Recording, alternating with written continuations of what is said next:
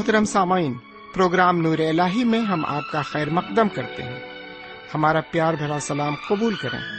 امید کامل ہے آپ خدا بند کے فضل کرم سے پوری طرح بخیر و شادمان ہوں گے۔ ان دنوں ہم مقدس بائبل کے نئے عہد نامے سے پولس رسول کے لکھے کرنتھیوں کے نام پہلے خط کا مطالعہ کر رہے ہیں۔ مسیحی زندگی میں ایمان سے متعلق بہت سی دقتیں پیدا ہو گئی تھیں۔ کلیسیا میں اختلاف شہوت پرستی، بت پرستی، شادی اور ضمیر سے متعلق کلیسیائی بد نظمی پاک روح اور قیامت وغیرہ۔ ان تمام مسائل کا حل دینے کے لیے پولس رسول نے کرنتھیوں کے نام پہلا خط لکھا۔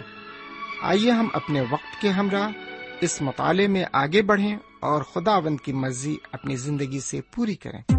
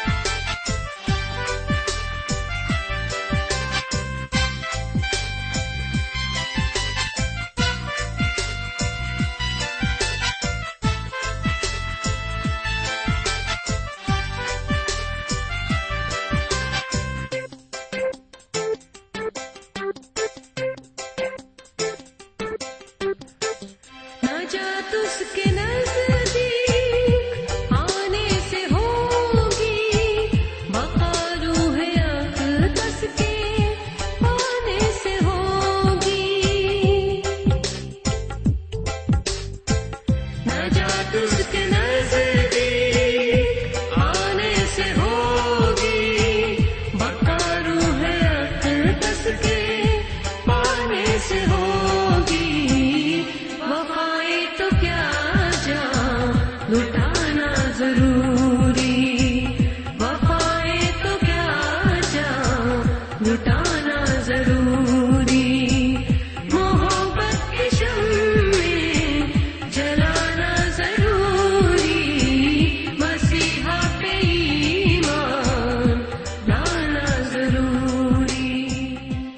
بار پھر خدا کے کلام کو لے کر آپ کے درمیان حاضر ہوں۔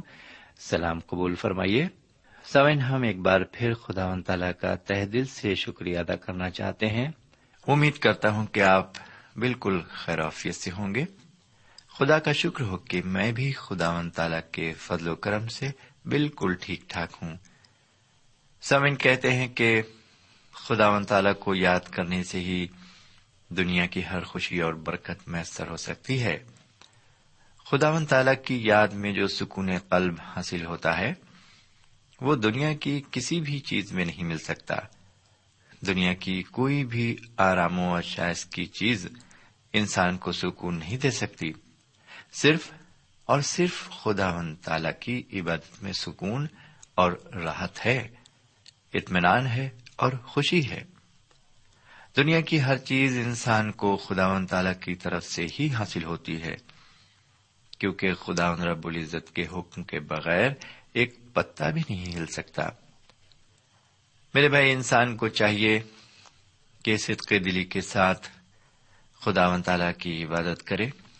پھر دیکھیے کہ اس کے دل کو کس قدر سکون میسر آتا ہے۔ انسان خواہ کتنا ہی مالدار کیوں نہ ہو، اسے کسی چیز سے اتنا سکون نہیں ملتا جتنا اسے خدا کی رفاقت سے ملتا ہے۔ سامن اس لیے میں آپ سے عرض مند ہوں کہ آپ اپنے کاموں میں چاہے جتنا مصروف کیوں نہ ہوں، تھوڑا سا وقت خدا کے ساتھ گزارنے کے لیے ضرور نکالیے۔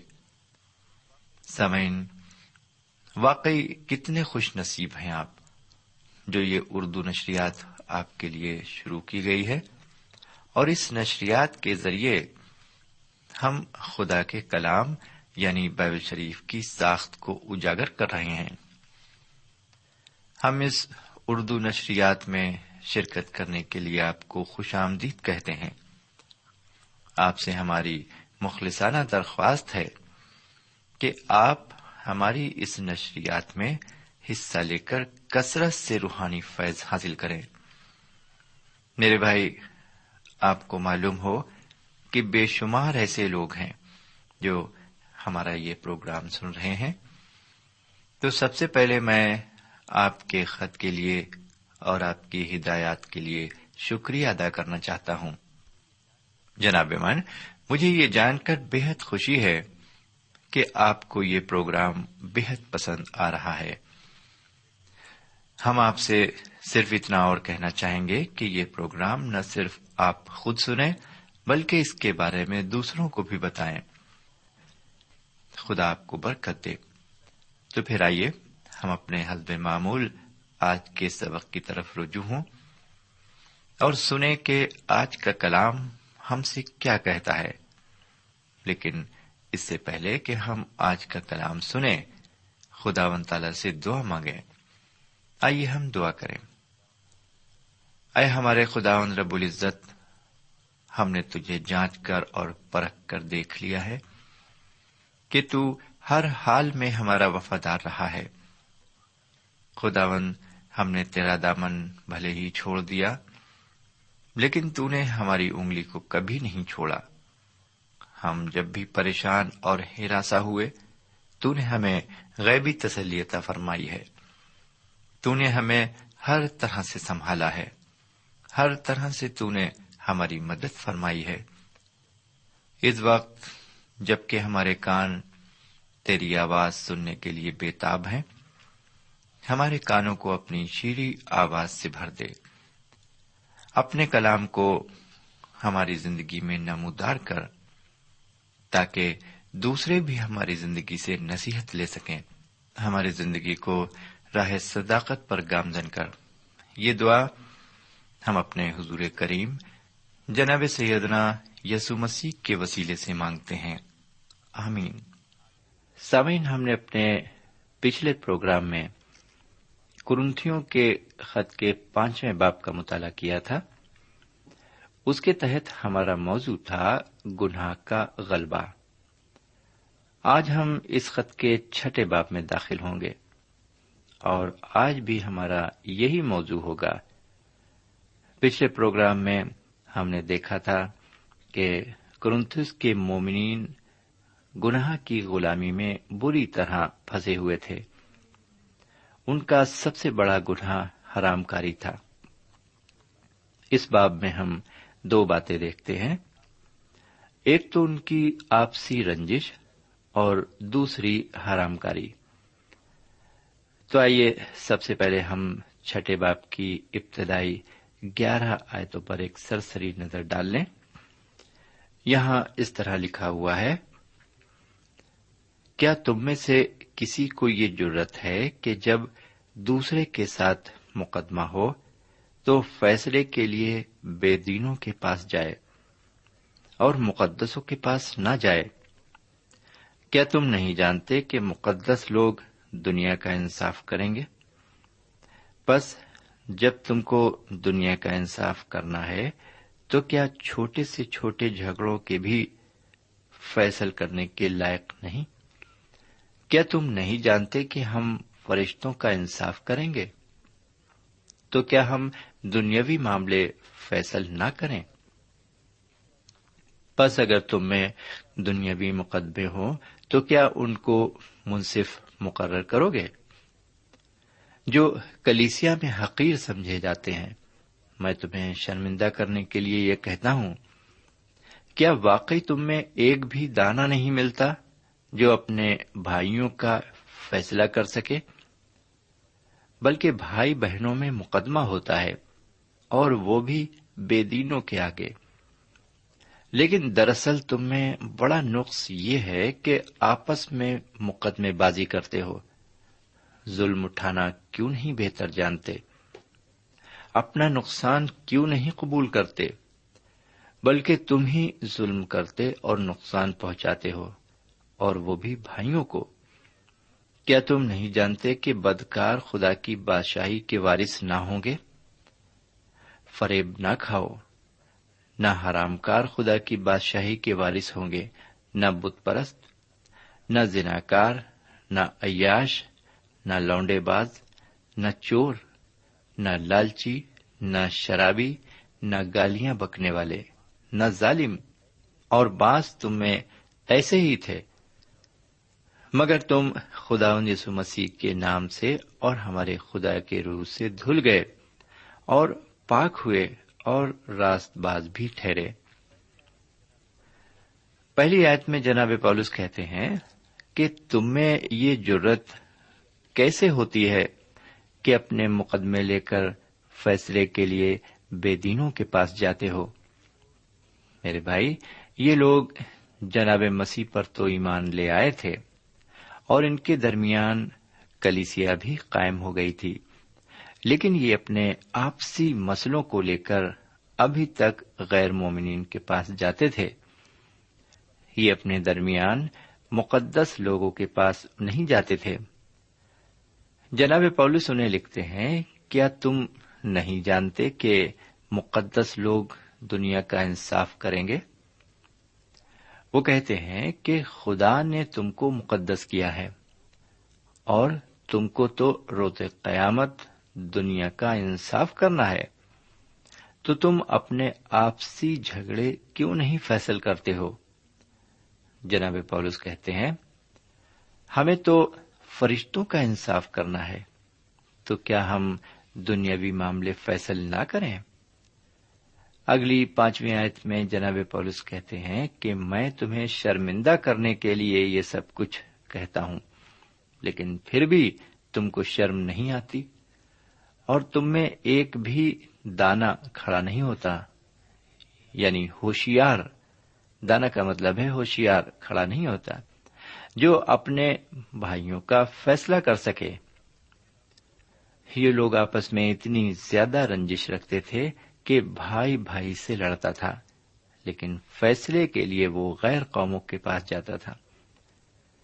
جناب پولس کہتے ہیں کہ یہ تو تمہاری بہت بڑی غلطی ہے کہ تم آپس میں مقدمے بازی کرتے ہو۔ وہ کہتے ہیں کہ ظلم اٹھانا کیوں نہیں بہتر جانتے؟ اپنا نقصان کیوں نہیں قبول کرتے؟ میرے بھائی، یہ حضور کریم جناب سیدنا یسو مسیح کی تعلیم ہے، جو جناب پولس کرنتھیوں تک پہنچا رہے ہیں۔ جناب مسیح نے متی کی انجیل کے پانچویں باپ کی اڑتیسویں آیت سے لے کر بیالیسویں آیت تک فرمایا، تم سن چکے ہو کہ کہا گیا تھا کہ آنکھ کے بدلے آنکھ اور دانت کے بدلے دانت لیکن میں تم سے یہ کہتا ہوں کہ شریر کا مقابلہ نہ کرنا، بلکہ جو کوئی تیرے داہنے گال پر تماچا مارے، دوسرا بھی اس کی طرف پھیر دے۔ اور اگر کوئی تجھ پر نالش کرے، تیرا کرتا لینا چاہے تو چوگا بھی اسے لے لینے دے۔ اور جو کوئی تجھے ایک کوس بےگار میں لے جائے، اس کے ساتھ دو کوس چلا جا۔ سمعین حضور کریم کی اس تعلیم کے مطابق ہمیں اپنا نقصان اٹھانا بھی سیکھنا چاہیے۔ جناب پولس یہ بھی کہتے ہیں کہ تم ظلم اٹھانا کیوں نہیں بہتر جانتے؟ تم ظلم اٹھانا کیوں نہیں بہتر جانتے؟ میرے بھائی، دکھ اٹھانا اور ظلم سہنا یہ مسیح ہونے کی بہت بڑی پہچان ہے۔ ہمارے حضور کریم نے ہمیں ایک بہت بڑا نمونہ دیا۔ انہوں نے برائی کے بدلے برائی نہیں کی، گالی کے بدلے گالی نہیں دی، اور نہ ہی کسی پر بدلے کی روح سے ہاتھ اٹھایا، بلکہ ظلم پر ظلم سہتے چلے گئے۔ اور یہاں تک دکھ سہا کہ اپنے آپ کو سلیب پر قربان کر دیا۔ لیکن جناب پولس کے بقول، اپنے بھائیوں سے کرنتھس کے لوگ فوراً بدلا لیا کرتے تھے۔ ان کے دلوں میں انتقام کی آگ برابر دہکا کرتی تھی۔ آگے نوی آیت میں جناب پولس انہیں سختی کے ساتھ خبردار کرتے ہیں۔ جی ہاں سختی کے ساتھ خبردار کرتے ہیں، وہ کہتے ہیں، تمہیں یہ بات اچھی طرح معلوم ہونی چاہیے کہ بدکار خدا کی بادشاہی میں داخل نہ ہوں گے۔ جی ہاں بدکار خدا کی بادشاہی میں داخل نہ ہوں گے۔ وہ آگے یہ بھی کہتے ہیں کہ فریب نہ کھاؤ۔ حرام کار بھی خدا کی بادشاہی کے وارث نہیں ہوں گے۔ خدا کی بادشاہت میں داخل ہونے سے کون کون لوگ محروم رہ جائیں گے؟ ان کی فہرست بھی بتاتے ہیں۔ وہ کہتے ہیں حرام کار بت پرست زیناکار عیاش، لونڈے باز، چور، لالچی، شرابی، گالی دہندہ اور ظالم۔ ان میں سے کوئی بھی خدا کی بادشاہی کا وارث نہ ہوگا۔ اور جناب پولس کہتے ہیں کہ تم میں بہت سے لوگ ایسے ہی تھے۔ لیکن اب تم یسو مسیح کے نام سے اور خدا کے پاک روح سے دھل گئے ہو۔ آئیے اب تھوڑا اور آگے بڑھتے ہوئے بارہویں آیت سے بیسویں آیت تک عبارت دیکھیں۔ یہاں پر اس طرح لکھا ہوا ہے۔ بارہویں آیت سے میں پڑھ رہا ہوں۔ بیسویں آیت تک۔ سب چیزیں میرے لیے روا تو ہیں، مگر سب چیزیں مفید نہیں۔ سب چیزیں میرے لیے روا تو ہیں، لیکن میں کسی چیز کا پابند نہ ہوں گا۔ کھانے پیٹ کے لیے ہیں اور پیٹ کھانوں کے لیے، لیکن خدا اس کو اور ان کو نیست کرے گا۔ مگر بدن حرام کاری کے لیے نہیں، بلکہ خداون کے لیے ہے، اور خداون بدن کے لیے۔ اور خدا نے خداون کو بھی جلایا اور ہم کو بھی اپنی قدرت سے جلائے گا۔ کیا تم نہیں جانتے کہ تمہارے بدن مسیح کے اعضا ہیں؟ بس کیا میں مسیح کے اعضا لے کر کسبی کے اعضا بناؤں؟ ہرگز نہیں۔ کیا تم نہیں جانتے کہ جو کوئی کسبی سے صحبت کرتا ہے، وہ اس کے ساتھ ایک تن ہوتا ہے، کیونکہ وہ فرماتا ہے کہ وہ دونوں ایک تن ہوں گے۔ اور جو خداوند کی صحبت میں رہتا ہے، وہ اس کے ساتھ ایک روح ہوتا ہے۔ حرام کاری سے بھاگو، جتنے گناہ آدمی کرتا ہے، وہ بدن سے باہر ہیں۔ مگر حرام کار اپنے بدن کا بھی گنہگار ہے۔ کیا تم نہیں جانتے کہ تمہارا بدن روح القدس کا مقدس ہے، جو تم میں بسا ہے اور تم کو خدا کی طرف سے ملا ہے؟ اور تم اپنے نہیں کیونکہ قیمت سے خریدے گئے ہو۔ بس اپنے بدن سے خدا کا جلال ظاہر کرو۔ بارہویں آیت میں جناب پولس کہتے ہیں، سب چیزیں میرے لیے روا ہیں۔ میں سب کا استعمال کر سکتا ہوں، لیکن سب چیزیں میرے لیے مفید نہیں ہیں۔ پھر سنیے بارہویں آیت میں جناب پولس کہتے ہیں، سب چیزیں میرے لیے روا ہیں، میں سب کا استعمال کر سکتا ہوں، لیکن سب چیزیں میرے لیے مفید نہیں ہیں۔ وہ کسی چیز کے عادی نہیں ہونا چاہتے۔ وہ کہتے ہیں، کھانا پیٹ کے لیے ہے اور پیٹ کھانے کے لیے، لیکن خدا ان دونوں کو نیست کرے گا۔ لیکن بدن کے معاملے میں وہ کہتے ہیں کہ بدن حرام کاری کے لیے نہیں ہے۔ آگے پندرہویں آیت میں وہ ہمارا دھیان ایک خاص بات کی طرف کھینچتے ہیں۔ وہ کرنتیوں سے کہتے ہیں کہ تمہارے بدن مسیح کے اعضا ہیں۔ تو پھر کیا تم مسیح کے اعضا کو کسبی کے اعضا بناؤ گے؟ جو کسبی سے صحبت کرتا ہے وہ اس کے ساتھ ایک تن ہوتا ہے۔ اور جو خداوند کی صحبت میں رہتا ہے، وہ ایک روح ہوتا ہے۔ اس لیے میرے بھائیوں حرام کاری سے بھاگو، کیونکہ ایک حرام کار اپنے بدن کا بھی گنہگار ہے۔ میرے بھائی، اگلی انیسویں آیت بہت ہی معنی خیز ہے۔ اسے پھر سن لیجیے کیا تم نہیں جانتے کہ تمہارا بدن روح القدس کا مقدس ہے، جو تم میں بسا ہوا ہے؟ اور تم کو خدا کی طرف سے ملا ہے؟ کیا تم نہیں جانتے کہ تمہارا بدن روح القدس کا مقدس ہے جو تم میں بسا ہوا ہے اور تم کو خدا کی طرف سے ملا ہے؟ میرے بھائی، یہ سچ ہے کہ ایک مسیحی مومن کا بدن روح القدس کا مقدس ہے۔ جناب سیدنا مسیح پر ایمان لانے کے بعد خدا کا پاک روح ہمارے اندر بستا ہے۔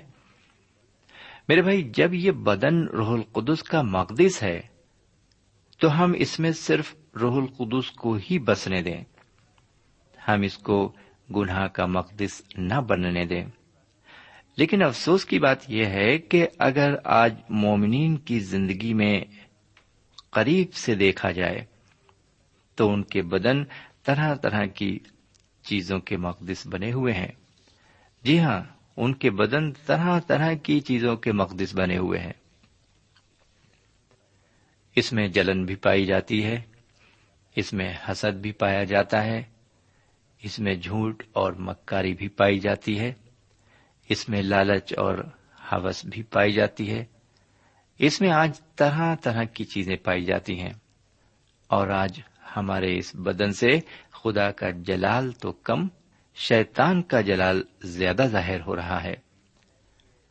بیسویں آیت کے آخری حصے میں جناب پالوس کہتے ہیں، تم اپنے بدن سے خدا کا جلال ظاہر کرو۔ تم اپنے بدن سے خدا کا جلال ظاہر کرو۔ لیکن ہم اپنے بدن سے آج کس کا جلال ظاہر کرتے ہیں؟ ہم شیطان کا جلال ظاہر کرتے ہیں۔ جو شیطانی کام ہے ہم اس میں اپنے جسم اور بدن کو لگاتے ہیں۔ سون یہ جملہ صرف کرنتھیوں کے لیے ہی نہیں ہے، بلکہ سبھی مومنین کے لیے ہے۔ اگر آپ بھی خدا و تعالی اور جناب سیدہ مسیح پر ایمان رکھتے ہیں، تو یہ جملہ آپ کے لیے بھی ہے۔ جی ہاں یہ جملہ میرے لیے بھی ہے اور آپ کے لیے بھی ہے۔ بشرطے کہ ہم اگر جناب سیدنا مسیح پر ایمان رکھتے ہیں۔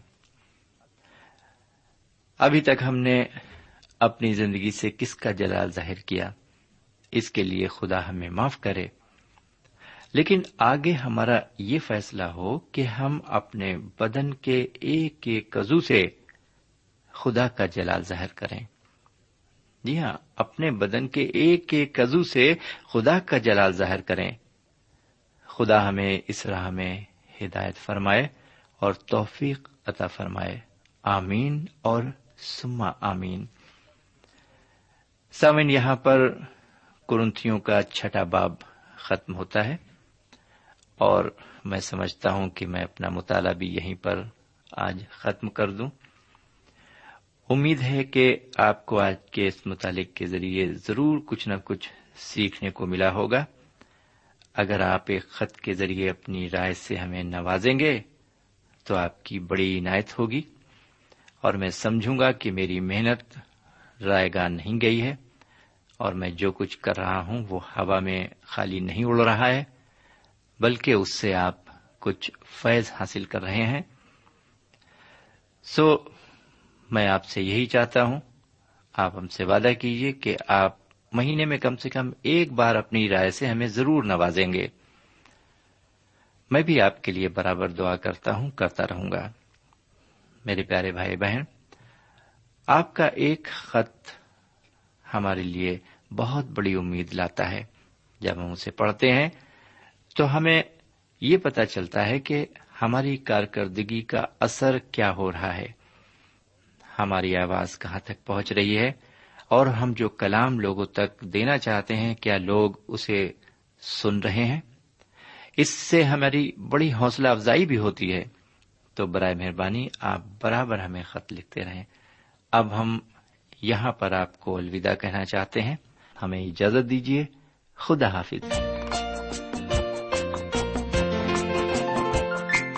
سامعین، اس مطالعے سے آپ کو روحانی تقویت حاصل ہوئی ہوگی۔ ہمیں یقین ہے آپ اپنے تاثرات سے ہمیں ضرور نوازیں گے۔ ہم آپ کے خط کے منتظر رہیں گے۔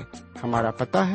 پروگرام نور ال post box number one five seven five Sialkot Pakistan. پتا ایک بار پھر سن لیں۔